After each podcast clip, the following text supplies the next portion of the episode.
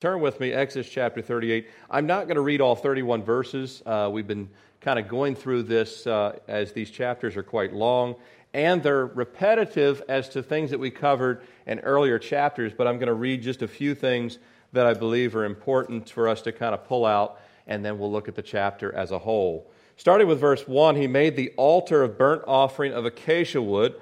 Five cubits was its length, and five cubits its width. It was square, and its height was three cubits. He made its horns of its four corners. The horns were of one piece with it, and overlaid with bronze. Now, verse 3 He made the utensils for the altar the pans, the shovels, the basins, the forks, the fire pans. They were of bronze. Drop down to uh, verse 8. He made the laver of bronze and the base of bronze for the bronze, uh, from the bronze mirrors of the serving women who assembled at the door of the tabernacle of meeting. So we have the brazen altar and we have the brazen laver, uh, which was filled with water. So those two uh, articles, both made of bronze.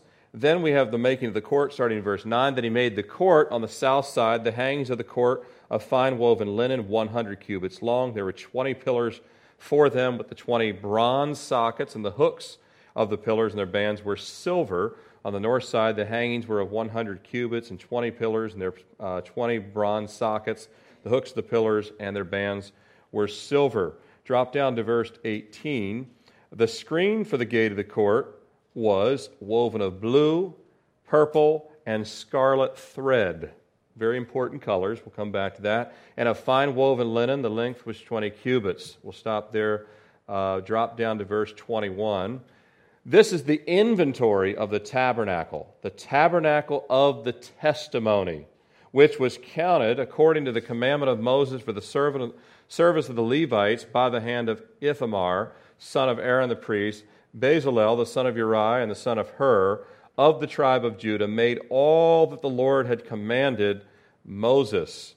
Uh, drop down to verse 24. All the gold that was used in all the work of the holy place, that is, the gold of the offering was 29 talents, 730 shekels, according to the shekel of the sanctuary, and all the silver, whose number of the congregation was 100 talents. I'm not going to go through all the weight of all these things, but we'll stop there. It goes down through the weight of the bronze and each of the, uh, each of the elements and how much they weighed and how much was collected from the offerings of the people. If you take a look at the tabernacle, You'll have to envision it with me. Remember that the shape of the tabernacle is a rectangle. And on the east end is where you would enter in. Make sense? So you've got this rectangle, and this is the east end. It would face the rising of the sun. The sun rises in the east. You would enter into the east end of the tabernacle, and then you would have in, as soon as you walk in, you're in the outer court. Uh, inside the outer court, you have the big bronze laver, uh, but you also, the very first thing you would actually see is the large bronze altar. And so both of them are right there in the outer court. You'd have to go through the outer court, then into the holy place, which only the priest could go into the holy place. Uh, the people could not go into the holy place.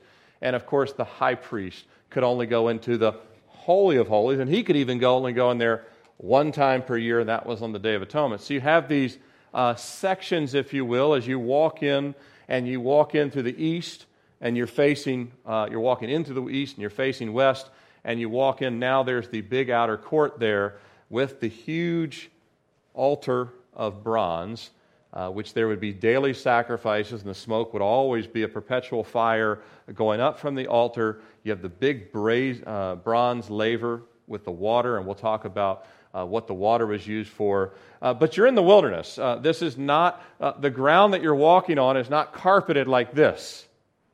It would just be dusty, dirt, very probably hard and compact. Of course, they would sweep it and things like that, but nevertheless, it is a dirt, earthen floor.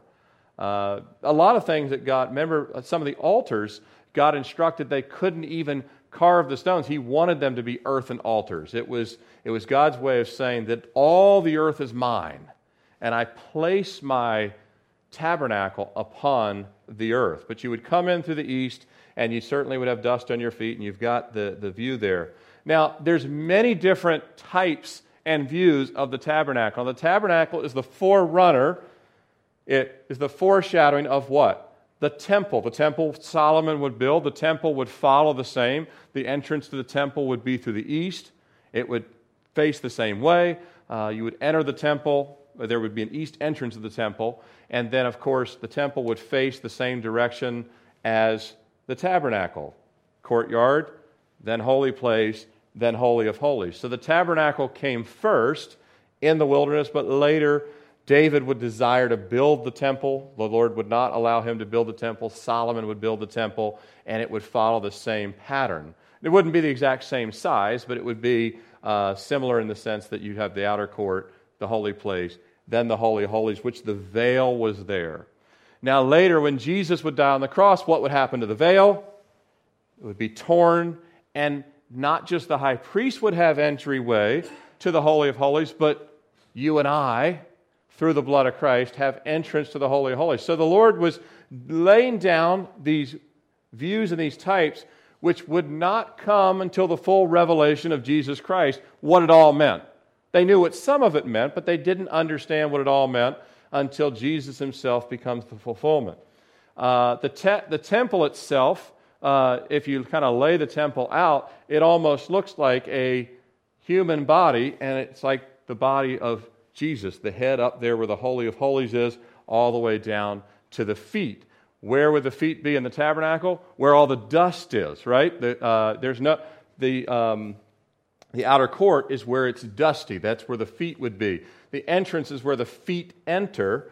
And you also have a picture, as I look at it, it very much typifies the life and ministry of Jesus.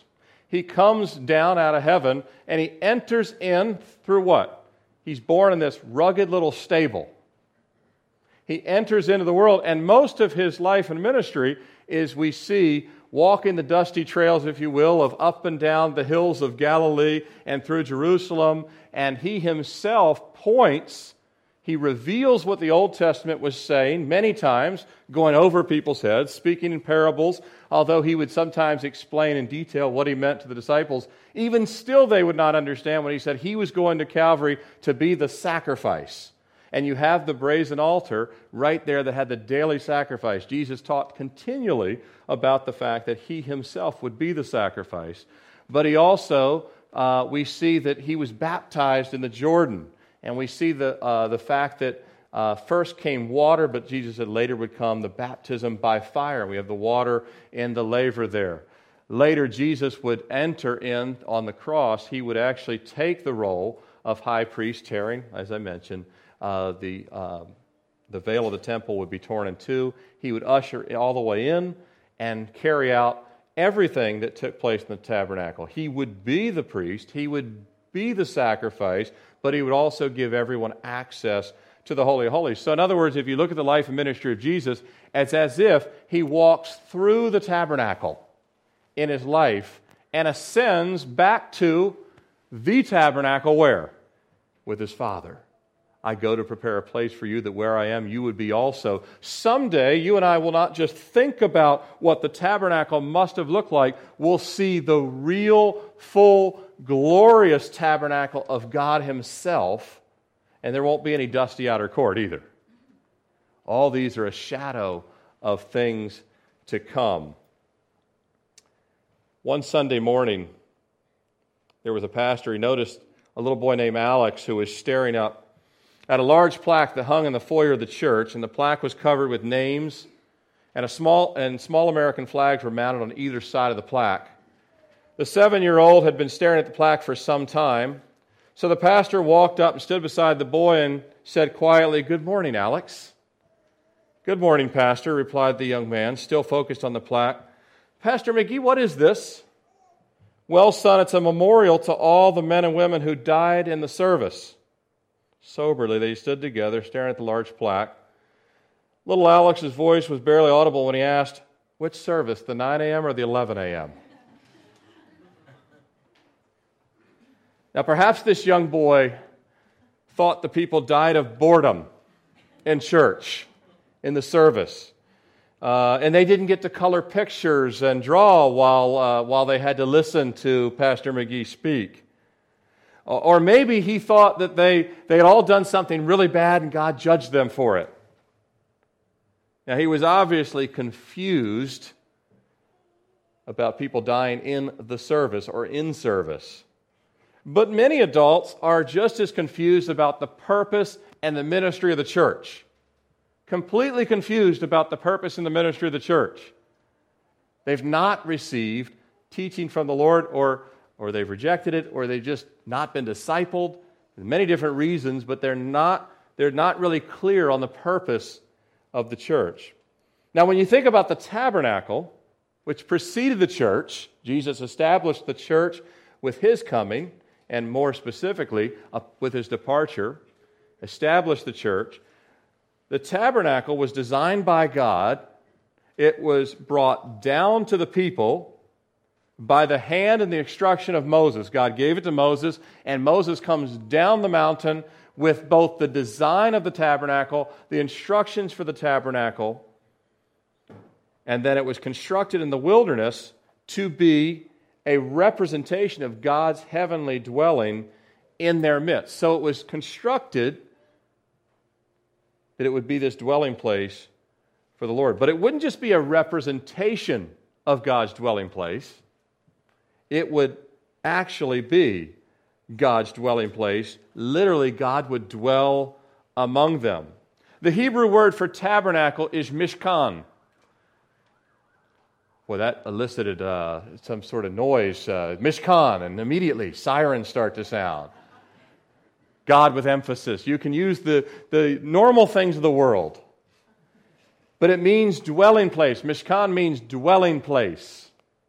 God would tabernacle or dwell among them, but they would be required, the people, God would dwell among them, but they would be required to serve Him and obey His commandments not based on their own preference of how they wanted to live, but how God said, This is how you will live. Remember, He had, he had taken them out of bondage, out of slavery. How many of you would like to stay slaves forever in Egypt?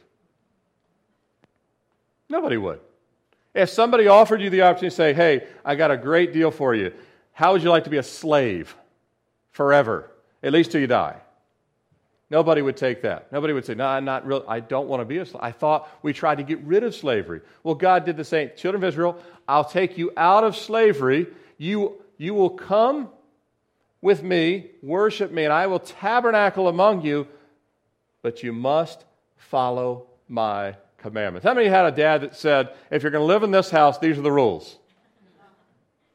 Right.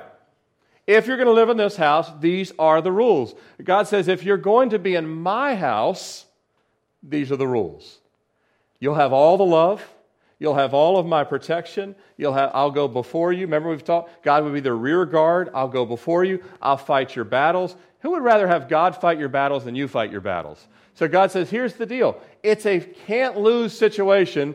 I will dwell among you, fire by night, cloud by day, Shekinah glory in the Holy of Holies. I will receive and atone your sins at the mercy seat when Moses and Aaron serve me. And so, all of these things I will do what I promised, but I'm simply saying to you, you must follow my instructions. In the same manner, Jesus, whose name is also Emmanuel, that's one of his names, right? He would be called Emmanuel, which means what? God with us. Very exact same principle as tabernacle. Emmanuel, tabernacle, same thing in the sense that God dwells among us, God is with us. He came down from heaven. Remember, Moses comes down from the mountain. Jesus comes down from heaven to tabernacle with us, and he brought with him the blueprint and the design for the church, just like Moses comes down with the blueprint and the design for the tabernacle. So Jesus comes down. He has the blueprint, the design for the church. He says in Matthew 16, 18, On this rock, meaning himself, I will build my church, and the gates of hell shall not prevail against it. So he says, The blueprint I set up cannot be destroyed even if it's some tiny little church of believers in Africa, some tiny little group of believers in Muslim dominated Indonesia, some tiny little group of believers in China and house churches that no one knows about. Pastor say deep in a prison, God says his church once the blueprint is set, sanctified by the Holy Spirit, cannot be destroyed. Period. The church that Jesus would set up would reflect and represent what? It would reflect and represent his redemption. That's what it would represent. The same way Israel, they had been redeemed from Egypt, and they would be forever a testimony to the world of the redemption of God, the mercy of God. Of course, the mercy seat is central in the whole tabernacle. All of these things, the Israel would represent the redemption. The church would represent the same redemption. Now, the church does not replace Israel at all. Israel still, there's still things yet to be fulfilled. We understand that. Israel still, God is actually, Israel's on a bit of a timeout but we know that much is coming that God is going to do. Ezekiel chapter 37, Ezekiel chapter 38. Israel will still, and one, at some point, all of the church age and all of what God had started with Israel has gone into a pause. There's still the time of Jacob's trouble. God will bring it all together, right? And so, right now, the church is made up of both Jew and Gentile, but God's still going to do a work through his Jewish nation beloved Israel, that, that remains. But at, this, but at the same time, God, through his son Jesus Christ, sets up the church that it exhibits, again, the same kind of representation that we as the church, both Jew and Gentile in the church, that we would represent his redemption, the redemption of Christ in the world. And that the church, much like Israel was told to do, the church would walk in obedience to Christ. Israel was to walk in obedience they were to be faithful in the things of the Lord. And that the world would clearly see in the church that Christ dwells in the church and we dwell in Christ. That God would see that the God of Israel dwells in Israel and Israel dwells in the bosom of the God of Israel. Again, Jesus prayed that. Remember that they would be one and they would be in you, Father, that we would be together, all of us one as I was with you, and that the world would be able to see this. Look at, uh, look at the 21st verse here in Exodus 38. This is the inventory of the tabernacle, the tabernacle of the testimony. You and I understand whenever we say, hey, share your testimony, share your witness. The tabernacle itself was a witness to the world. The church is of itself. When the church is pure, when the bride is pure, it is a witness to the world. If the bride is not pure, it's not a good witness to the world, is it? The purpose of the church is to represent the Lord. If you're taking notes this morning, I've titled our time in God's Word, A Righteous Representation. A righteous representation. We'll look at three things this morning the freshness, the framework, and the faithfulness. The freshness, the framework, and the faithfulness. Now, again, understanding that we would, we would represent Christ, the church would represent Christ, that we would be a representation of his righteousness. In 1 John 4 17, it says, Because as he is, so are we in this world. Because as he is, remember, he's the perfect standard, but we reflect or we represent, so are we in this world. Uh, it's well said the only Bible that some people ever see is your life and my life. True? That can be incredible blessing or really indicting. Can it? If the you know, because a lot of people love to say this, I'd go to church, but there's too many hypocrites in the church. And a lot of times they're right. Now, in a sense, they're always right because all of us are imperfect. And if, you're, if you are not imperfect, you can leave at any time. But the fact is, we're all imperfect. So, in that sense, that's true. So, yes, and there's room for one more. There's always imperfections in all of us. But, but that doesn't mean that God's people aren't faithful and redeemed and they haven't been completely transformed and born again because those of us that have been made anew, we're nothing like. We say, You think I'm hypocritical now? You should have seen me 20 years ago. God's done a lot in me. You would have really not liked me back then. Now you maybe not like me because of, uh, you know, maybe the things that I say make you feel uncomfortable, but those aren't my words. Those are Jesus' words. So we are in the world as him. 1 Corinthians 3:17 says, "For the temple of God is holy, which temple you are." Say, I don't feel like a holy temple. Individually or collectively.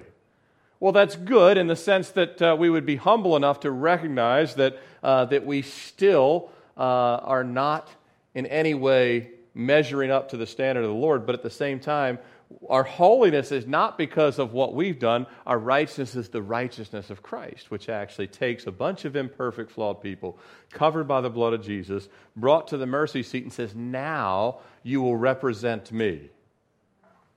And the Holy Spirit speaks through a life that is really yielded. So that, that temple word there in 1 Corinthians 3.17, you'll sometimes hear people refer to that as individually. My body is a temple. You ever heard people say that? My body's a temple. Now, it's okay to use it that way. We understand the principle of duality in Scripture that multiple verses mean multiple things at the very same time.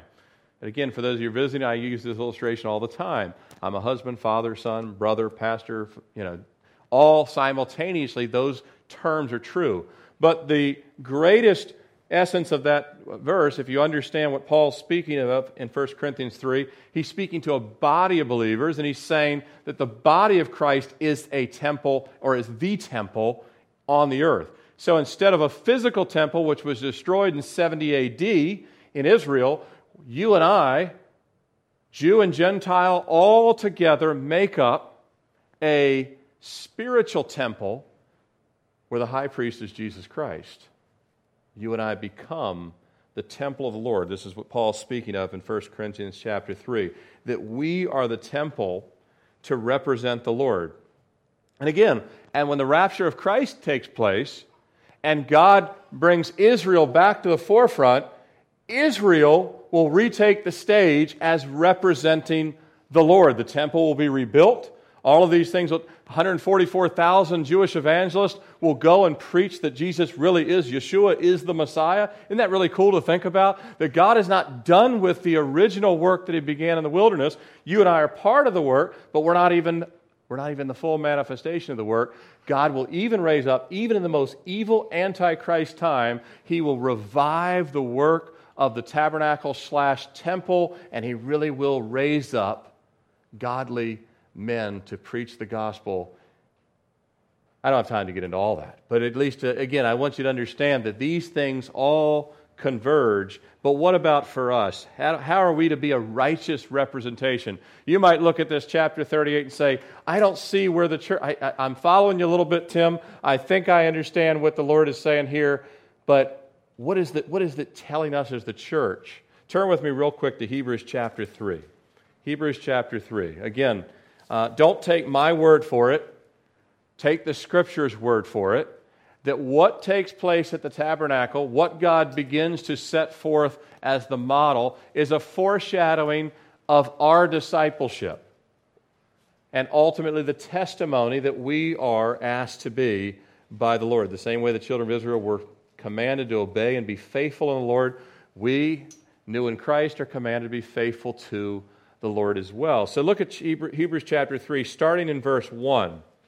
Notice how the writer of Hebrews takes the New Testament church and the Old Testament tabernacle slash people of God under Moses, and you see the two of them laid side by side. Hebrews chapter 3, starting verse 1. Therefore, holy brethren, partakers of the heavenly calling, consider the apostle and high priest of our confession, Jesus, our Christ Jesus. Jesus here called the apostle. The apostle. And high priest, high priest, where's that from from? Well, that goes all the way back to Aaron, the high priest of our confession, Jesus Christ, who was faithful to him who appointed him, and Moses, who was also faithful in his house, the house of the Lord that was built there in the wilderness also speaking of the people. Again, principle duality. The people of Israel were the house of the Lord, but the tabernacle was the house of the Lord as well. Later, the temple would become the house of the Lord. But under Moses, there was no temple, there was only the tabernacle. And then the people and the tabernacle, again, both the house of the Lord. Verse 3 For this one, capital one, Jesus, has been counted worthy of more glory than Moses. Of course he is. Before Moses was, Jesus is. Inasmuch as he built the house, he who built the house has more honor than the house. God is more honorable than the tabernacle. He's more honorable than the church. He's more honorable than the temple. He's above it all. Verse 4 For every house is built by someone, but he who built the house, or he who built all things, is God. Look at verse 5. This is, this is this right representation. And Moses indeed was faithful in all his house as a servant for a testimony. Why? Because if we're not faithful, we have no testimony. Moses must be faithful in his testimony. The children of Israel must be faithful. They must follow the instructions of the Lord of those things which would be spoken afterward. Final verse, verse 6. But Christ as a son over his own house, whose house we are. See it? We're now the tabernacle. We're now the temple, whose house we are. So if we hold fast the confidence and rejoicing of the hope firm to the end. You can turn back to Exodus 38. Let's take a look at this freshness that the Lord uh, has put on my heart. The holistic picture of the tabernacle, if you take a look, try and look at the whole of the tabernacle. All four corners, right? Everything inside, holy place, holy holies, courtyard. You take a holistic, you're looking at a top down view of the tabernacle. The holistic view of the tabernacle, it represents God's mercy. They were, remember, Pharaoh was not going to let them go. Pharaoh wanted to hold on to them like slaves, beat them down, cause them to work till some of them literally died working. God says, No, no, I am the opposite. I'm not a dictator, I'm a father, a gracious father, a heavenly father. The opposite of evil Pharaoh is the graciousness of God. You will but as your father, you will then follow my instructions. I give you, build this out. I'll dwell among you, but I'll dwell among you in mercy because no one can really approach the perfection and presence of God because we all are tainted with sin. So therefore, God says, I'll dwell among you, but I'll dwell over the mercy seat. He doesn't dwell over the brazen altar. He doesn't dwell over the bronze laver. He dwells in the Holy of Holies, but you can come into the tabernacle, into the courtyard, come into my house by mercy, through mercy. Psalm 119, 156 says, Great are your tender mercies, O Lord. Revive me according to your judgments. Revive me. How many of us, we talk, we pray for revival. But I don't know if you really take the time to ponder what does revival mean? Um, I planted a plant that uh, I, I, I, bought one of those little, you know, those little trellis things. They're about, they kind of fan out and you, you stick, stick them in, the, in a flower bed.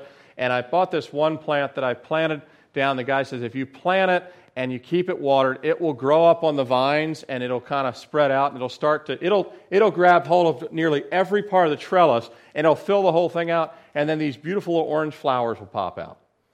So I did that, and then I went out of town for a week and forgot to leave the sprinkler system on. It, was, it looked dead as a doornail.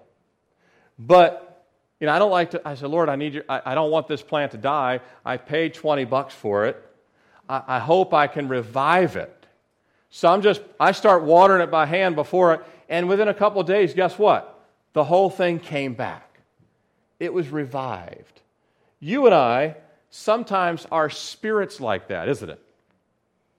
It feels dry, dusty, problematic, depressed, all these things. But the nation itself, even beyond that, this is what in, in, in Ezekiel, when the dry bones come back to life, our nation, again, there's, there's death, there's destruction, revival, new life needs to be given.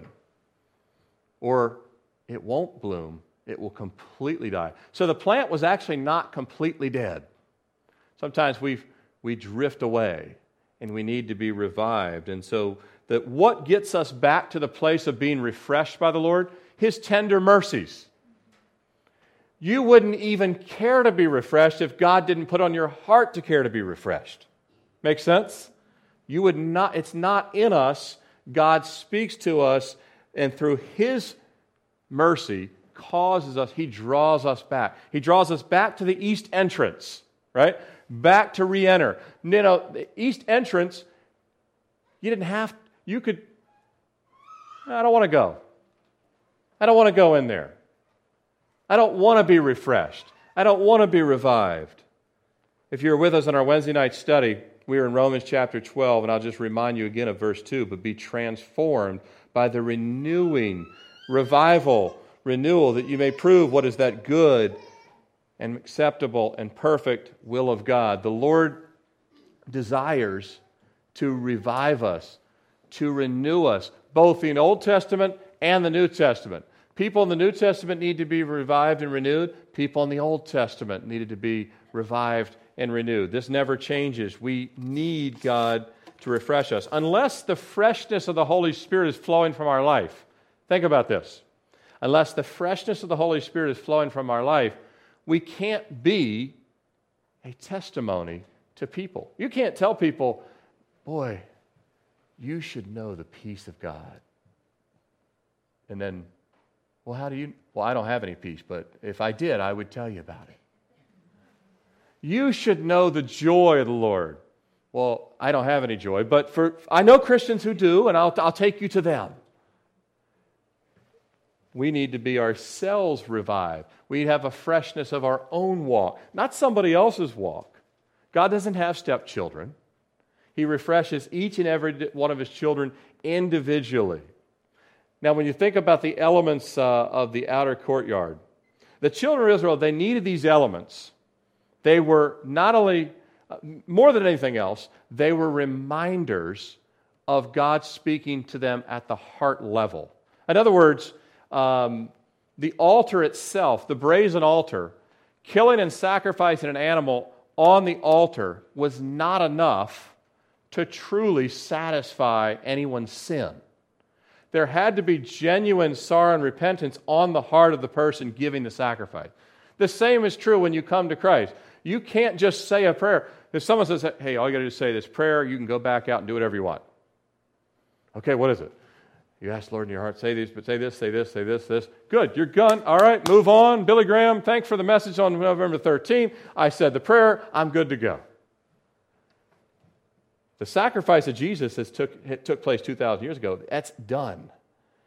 But the blood sacrifice has to be, it has to be confessed with the mouth and believe in thine heart. A lot of people have the mouth part right, the heart part right. So they might would come to the high priest say, Here's my lamb sacrifice on behalf of my family. The priest would still do the work. Go ahead and sacrifice, but that doesn't mean that the people's heart was where it needed to be. So it has to be more than that. But the courtyard elements, not only did they need the elements, but they also represent the elements. I know that's kind of uh, both the elements that they need is something they represent at the same time. Now think about it. The children of Israel, the elements in the outer court are not the same as those on the, in, uh, on, on the in the Holy of Holies and in the Holy, as holy of in the Holy Place and the Holy of Holies. Inside the holy place, you have things overlaid with pure gold. But the brazen altar and the laver, they're made of bronze. It's not the precious metal that gold is, is it? But it's a lot more functional, isn't it? Try and, uh, try and make certain instruments with gold. Gold, gold is actually a little softer and it's not really uh, good for some of those things. And you see that um, the children of Israel themselves, here they are in a desert, their skin constantly bronzed by the sun. Just like the dust would constantly be, the Holy of Holies is covered. It, it doesn't get the dust inside there. It's, cu- it's completely covered. It, it's kept away from the harsh elements. But you and I, and like the children of Israel, we're not kept from the harsh elements. They hit us, don't they? We're bronze and chafed by the wind and the sun. All those things were sitting out there. So, the very things that they need to remind them of the sacrifice and the cleansing water and the laver, they also themselves represent those things. That they too are very much vessels for service. You and I haven't been called, we've been called to be vessels of service, right? Now, when we get to heaven and we're fully glorified, even then, we'll still be vessels of service. We'll serve the Lord for the rest of our life, but we will be made like Christ. But at this point, again, just like the bronze elements, God uh, wants us to be useful in daily service. We're not beautiful gold and silver, are we? No, we're acacia wood overlaid with bronze. And we do experience all the outer elements. Uh, we're, if you look at the uh, brazen altar there, it was usable for enduring fire, ashes, the blood of the animals, dirty hands in the laver. The laver held the water, and the priest, by the way, only the priest could use the laver. The, the people could not. The priest would come and, and wash in the laver. They'd also wash the entrails the animals, all kinds of things that the priest would use. Now, under Christ, you and I become kings and priests, and we have access to the cleansing water, don't we? Arthur Pink, he was born in 1886. This is his description here of the brazen altar. He said, The brazen altar, which we now are to contemplate, was the biggest of the tabernacle's seven pieces of furniture. It was almost large enough to hold all the other vessels. Did you know that? The brazen altar was large enough almost to hold all the other vessels in the tabernacle.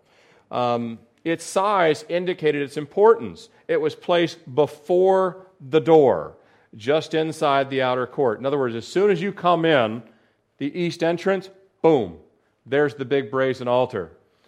Uh, it would be the first object to meet the eye of the worshiper as he entered the tent of the congregation. It is designed to be the brazen altar to distinguish it from the golden altar inside the holy place. It was also called the altar of burnt offering. The brazen altar, the brazen altar was the basis of the Levitical system. To it, the sinner would come uh, with his divinely appointed victim, that being a sacrifice. There was a fire continually burning on it and the daily sacrifice was renewed each morning. There it stood, ever smoking, ever blood-stained, ever open to any guilty Hebrew who might wish to approach it. You and I are ever blood-stained by the blood of Jesus. We're, we're, we're brazen. We're burnished by the sun. We're all the dust, all the things, and yet God puts the blood on us. The very th- so we see two pictures at the same time. They're almost mirrors of each other. On the one hand, you and I need the sacrifice, and then we also become covered by the blood sacrifice. We would walk in, the first thing you see is that huge altar, reminding them that the permanent issue with us is sin, isn't it? It's always in front of us. God must deal with the sin. Now, it's not to say that God wanted to bum them out and constantly remind them that you people will never make it because of your sin. It was to say constantly, I atone for your sin. Constantly, yes, you've messed up, but did I not give you the re entrance to my house? Some of you messed up this week and you still walk through these doors. Not that this place is anything special and holy, it's not the tabernacle in the wilderness, although it is sanctified by the Lord as the body of Christ. Because God is in the business of taking people who have messed up on Tuesday and restoring them that same day. Remember, the sacrifices were done every day. You didn't have to wait till the Sabbath to make things right with the Lord. You and I shouldn't wait till Sunday to make things right with the Lord, should we? Our right reflection to the world is to say, no, no, I have a relationship with Jesus that I mess up too.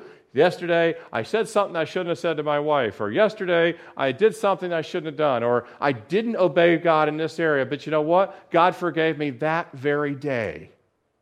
And I didn't have to put it off, and it didn't just add to my sin account, which is what we had before we were saved, right? It would just continue to pile up. But every day, we have the opportunity to walk back into the presence of the Lord the sacrifice um, actually would justify the guilty. It would justify the guilty. Um, but again, the heart had to be in the right place too. It had to be an animal offering without blemish that was brought to the tabernacle door.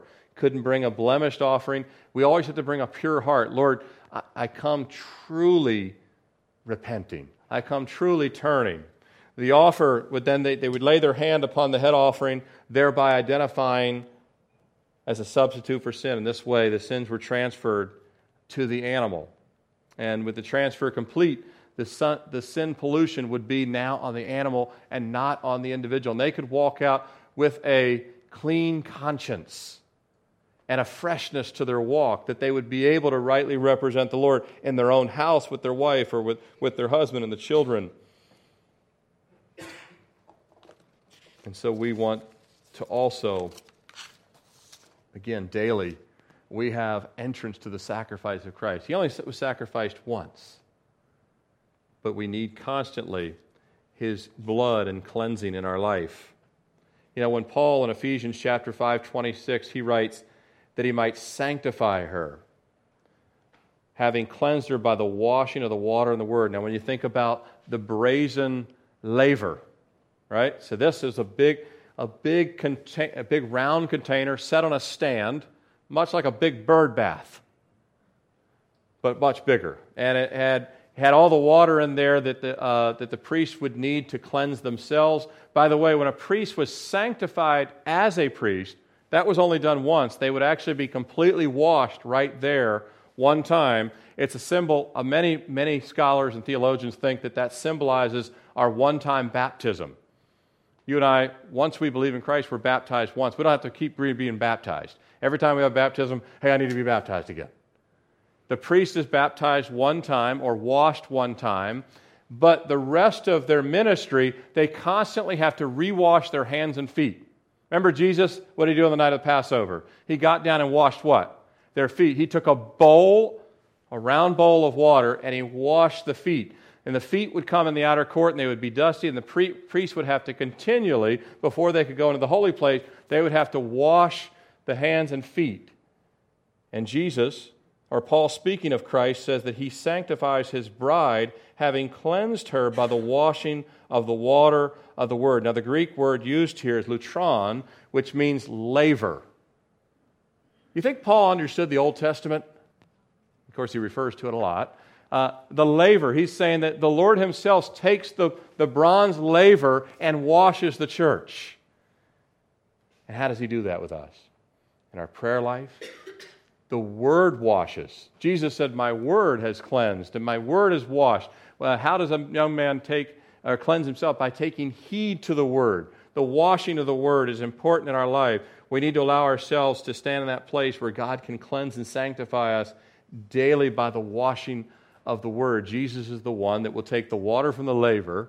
He takes it from the Word. He takes it in prayer when we worship Him, when we praise Him, and He washes us and cleans us.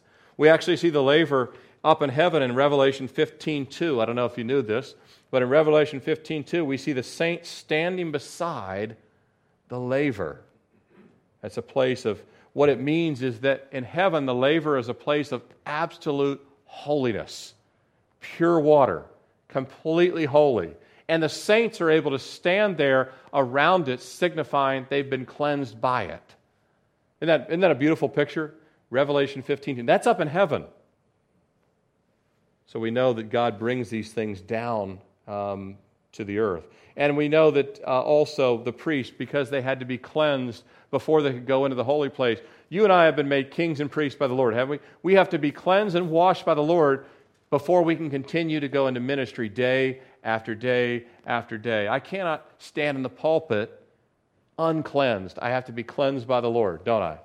And so do you, as moms and dads. You can't perform the role of parent or spouse without being cleansed by the Lord. It's a ministry. Everything that we've been given is a ministry. We go into Bon Air tonight to speak to the kids there, we need to be cleansed to go in as ministers of reconciliation cleansed by the Lord. Let's look uh, briefly at the framework. The framework. Uh, if you look at, um, oh, by the way, one other thing uh, in verse 8 before we go on. The bronze laver. Again, notice that that bronze laver, which actually you could see your reflection in the water, was made by the mirrors of the women. That they had taken, instead of the things that looked at self appearance, the very things that they used to think of as self appearance, God now gave them instead the desire to have God look at us from spiritual appearance. The, un, the immature and unbeliever cares a lot about physical appearance. The mature and growing in the Lord cares much about the inward spiritual appearance. How, Lord, am I reflecting you? Not am I reflecting GQ or cosmopolitan or these other things, but how am I reflecting you? How does my spirit reflect you? How does my life reflect you? Let's look at the framework. Uh, we're not going to go through uh, verses 9, and 9 through 20, but uh, you, you read that stuff and you're like, I think I saw a lot about hooks and sockets and curtains and sheets and all this other stuff. And a lot of those things, some of them were made with animal skin, some of them were fine linen. We've talked about this before back when we, um, when we looked at this in previous chapters because, again, some of this is repetitive. But think about the ta- remember the tabernacle. What was the shape of it? It's this perfect, you know, here it is, it's this rectangular view, looking um, shape, rectangular shape, and then you have, again, the dimensions of everything is designated by God. Exactly, it must be built thus and so. Has to be this size, this many cubits. Everything is detailed by God. There's not a hint of confusion. And when you think about how Christ designed the church, the church is designed by the Lord and laid out by the Lord to not operate in any way under confusion. God is not the author of confusion, is he? Jesus is the head. He's the shepherd. He's the pastor. He gave perfect instructions to the apostles. He trained them for three full years and said, This is how you'll build my church. I'll give you my Holy Spirit. These are the things that will uh, be required of the church. These are the things I want you to focus on. We know his marching orders. We know He wants us to go into all the world and preach the gospel to every living creature. We have His framework of what God considers important. Now, I'm here to tell you, many times over the last 2,000 years, the church has the framework all mixed up, completely jumbled. Things that God thinks are important, the church finds not important at all. Things that the church thinks important, God says not important. Matter of fact, you can't even find them in His dimensions, you can't find them in His instructions. You can't find them in the Word of God. Think of the instructions like in James. How many churches across the country, how many believers still follow when they, when they get sick? The first thing they think about is, I will call the elders and have them anoint me with oil and pray over me. Happens some, but it's not the first thought. It's just an example that God says, Look, here's my way of doing things. You can do them your own way if you want to, although He won't let us do our own way forever. Understand that. That's good about the Lord. He eventually will correct. The Lord will tell us, You, you have witnessing to non believers at number seven on your priority list. I have it as number one, right? As far as outward reaching. Inward, our number one focus is equipping the saints, what we're doing this morning, discipling, iron sharpening iron, that we would be useful for the Lord. But the framework of the Lord is so important that He's the one that sets and puts everything in its proper place. He's our priest, He's our king, He's our Savior. Look at, the, uh, look at verse 18 the screen of the gate. The screen of the gate, the thing that you would see at the gate blue, purple, scarlet blue indicating the priestly duties of Christ, purple, the King of Kings, royalty of Jesus Christ, and scarlet, the spotless Lamb of God, the blood shed as the sacrifice. Jesus is the blue, the purple, and the scarlet. That when you come to the gate, when you come to come enter into the church, Jesus says, unless you look first at me, the author and finisher of your faith, if I am not the first thing you see when you enter into the body of Christ, and that goes for this church and every other church, if Jesus is not magnified and lifted up as the first thing, everything else is wrong and out of place. Jesus has to be first. when you enter the gate, when you enter in to the body of Christ, he has to be the focal point. If something else is the focal point, when you walk in. And then, of course, you come past this, you see the blood, the, uh, the scarlet, the blue, and the purple. That's representation of Jesus. Then you come and you see the altar, reminding that He's the one that atones. You see, it's always Christ. Paul said, I'll preach Jesus Christ and Him crucified above everything else. Yeah, we have many other things that have taken place, or taken the place. And then when you look at the framework of the, um, the tabernacle, how it all works together, all the fittings come together, all the different hooks and the, um, the flexibility. Now, you understand out there in the wilderness that you would have the windstorms and you would have the dust. And so, on the one hand, the framework would be pretty because of the colors, and they dyed the different the animal skins, and you have the flowing linen, and you have all these different uh, elements coming together, which are beautiful, much like those of you that are ladies love to do a great job with curtains. God has this beautiful look, but at the same time, it was quite functional that it would protect. The outer side was firm and it would protect against the wind, but it was also very flexible. This was a portable temple. God could move the children of Israel to a new place in life. But guess what? The temple or the, or the tabernacle would always come with them. It would all, and it would always look the same and it would always operate the same. And the church should operate the same whether it's in India or China or Georgia or Michigan or anywhere else on earth, shouldn't it? Anywhere you go, the fitting should look the same. Now, God may have different people, but again, there's only one charter for the church. And we don't have time to go into that. I'm, what I'm saying is the framework here, God sets up a framework and we operate within it. We don't rewrite the blueprint. And there, let me tell you, there are many in the church, pastors and leaders, that are trying to rewrite the blueprint for the church. You know, it, it might accomplish some bit of notoriety, celebrity, but it won't accomplish what God intends, and that's for people to still be convicted of sin and still look to the mercy of the Lord. If that's not what any if that's not what we do, if people don't come to the place they say, I know I need the mercy of God, then we're missing something in the framework of the church, aren't we?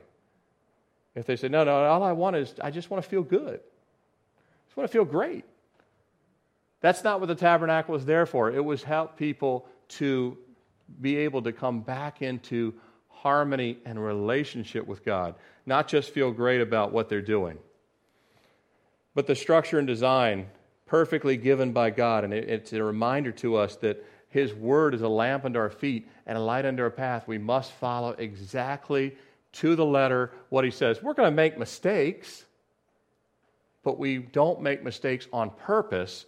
We seek to follow the instructions of the Lord. I love that all these elements, all these, um, and again, if you go back and read the bronze, the hooks, the hangings, the cubits, the pillars, all these different elements working together in such a beautiful structure I, I, thought of this, I don't know who the author is, author unknown. It said, Never doubt that a small group of thoughtful, committed people can change the world. Indeed, it is the only thing that ever has.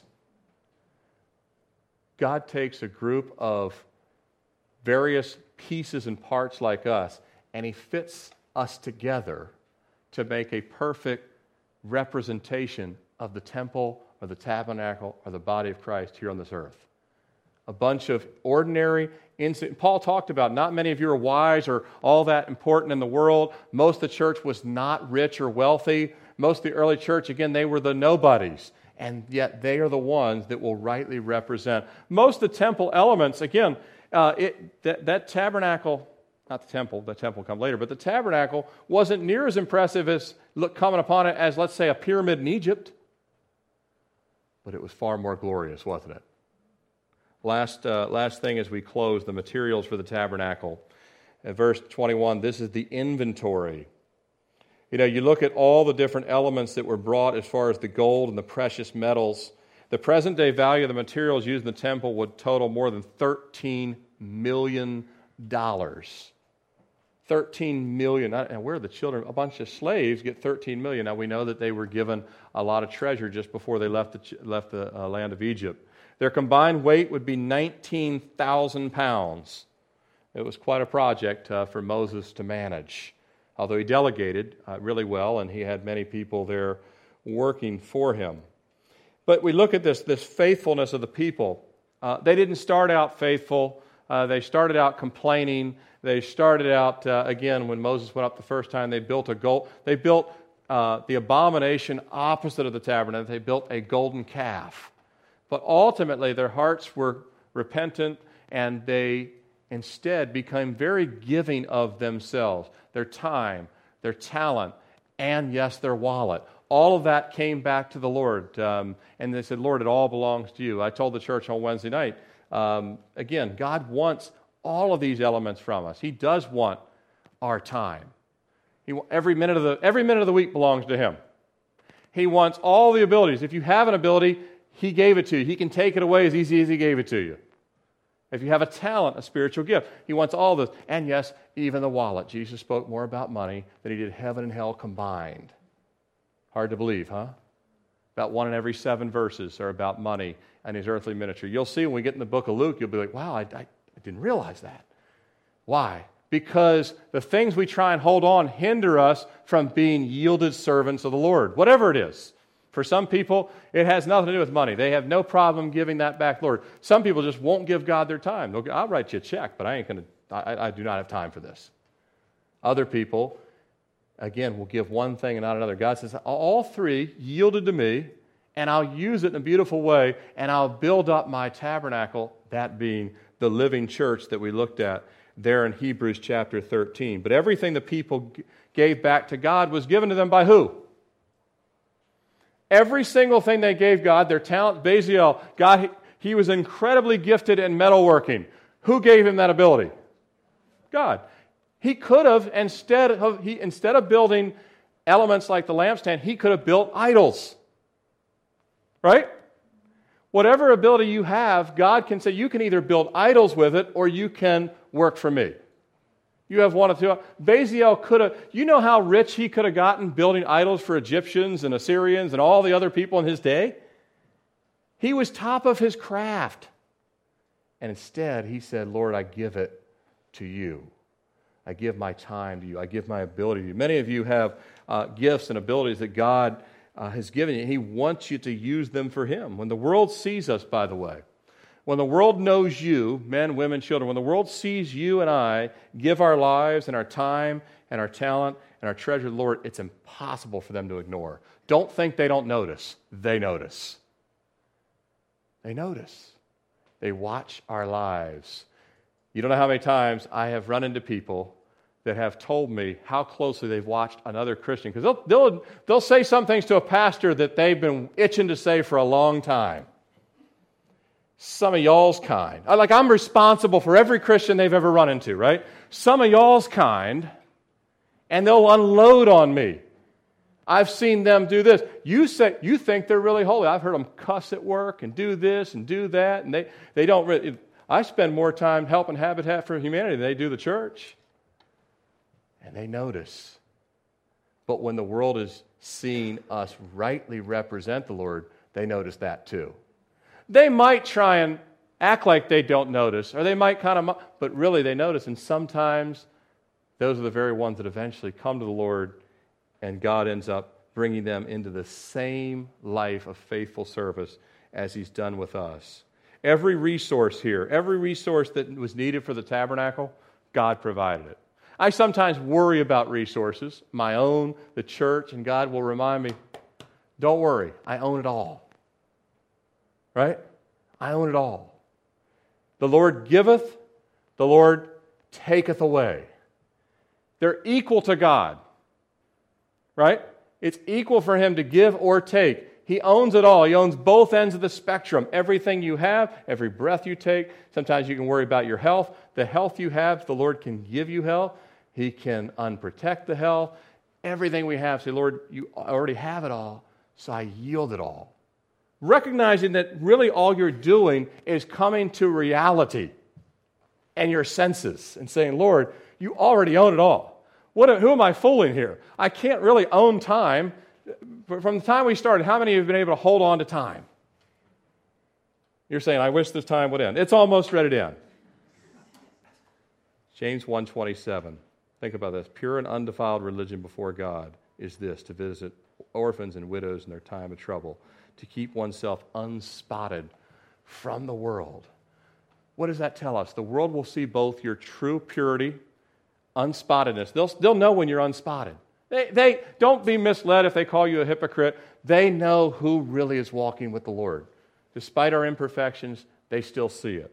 And then when they see that your desire is for widows and orphans, in other words, you have a desire for things that are not, it's not about you.